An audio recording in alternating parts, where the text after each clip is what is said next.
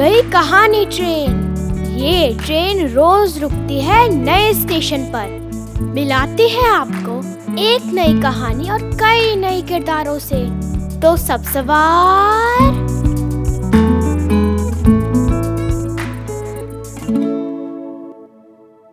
हमारी आज की कहानी है चलें प्लूटो पत्रिका से, और इसे लिखा है गुलसारिका ठाकुर ने। टुक्कू कई दिन से साइकिल की जिद कर रही थी। मैंने टुक्कू के लिए साइकिल और अपने लिए एक स्कूटी खरीदी। पर आपको तो स्कूटी चलानी नहीं आती, टुक्कू ने अम्मा से पूछा। तुम्हें भी तो साइकिल चलानी नहीं आती? मैं सीख लूँगी धीरे धीरे टुक्कू बोली। मैं भी सीख लूँगी धीरे धीरे अम्मा हँसते हुए बोली। उस रात दोनों को नींद ना आई। सुबह टुक्कू ने अपनी साइकिल निकाली और अम्मा ने अपनी स्कूटी। ज़्यादा दूर मत जाना, अम्मा ने टुक्कू को समझाया। आप भी ज़्यादा दूर मत जाना, टुक्कू ने अम्मा को समझाया। टुक्कू ने पहले आधा पेडल मारा। आधा पेडल मारते मारते सीट पर बैठने की कोशिश की। पर जैसे ही वो बैठी, हैंडल घूमा, पाँव पेडल तक ना पहुँचे, बैलेंस बिगड़ा, साइकिल टुक्कू दोनों गिर पड़े धड़ाम।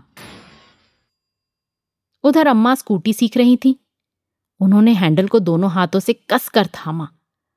बाएँ हाथ से ब्रेक दबाया, दाएँ हाथ से एक्सीटर घुमाया, पर स्कूटी वहीं खड़ी रही। फिर अम्मा ने ब्रेक छोड़ दिया। ब्रेक छोड़ते ही स्कूटी उछली और पिछले पहिए पर खड़ी हो गई। अम्मा और स्कूटी दोनों गिरे, धड़ाम। टुक्कू के सिर पर गूमड़ निकल आया।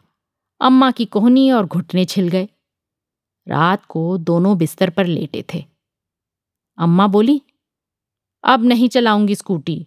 लोग हंस रहे थे मुझे गिरता देखकर। गिर गए तो क्या? मज़ा तो आया, टुक्कू बोली।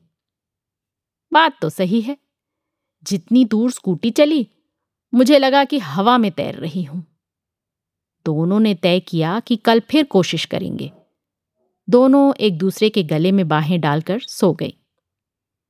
अम्मा ने सपना देखा, वो टुक्कू को स्कूटी पर बैठाकर स्कूल छोड़ने जा रही है।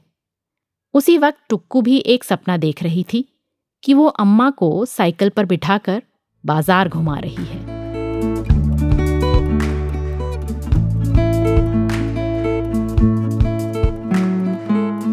आशा है ये कहानी आपको पसंद आई होगी।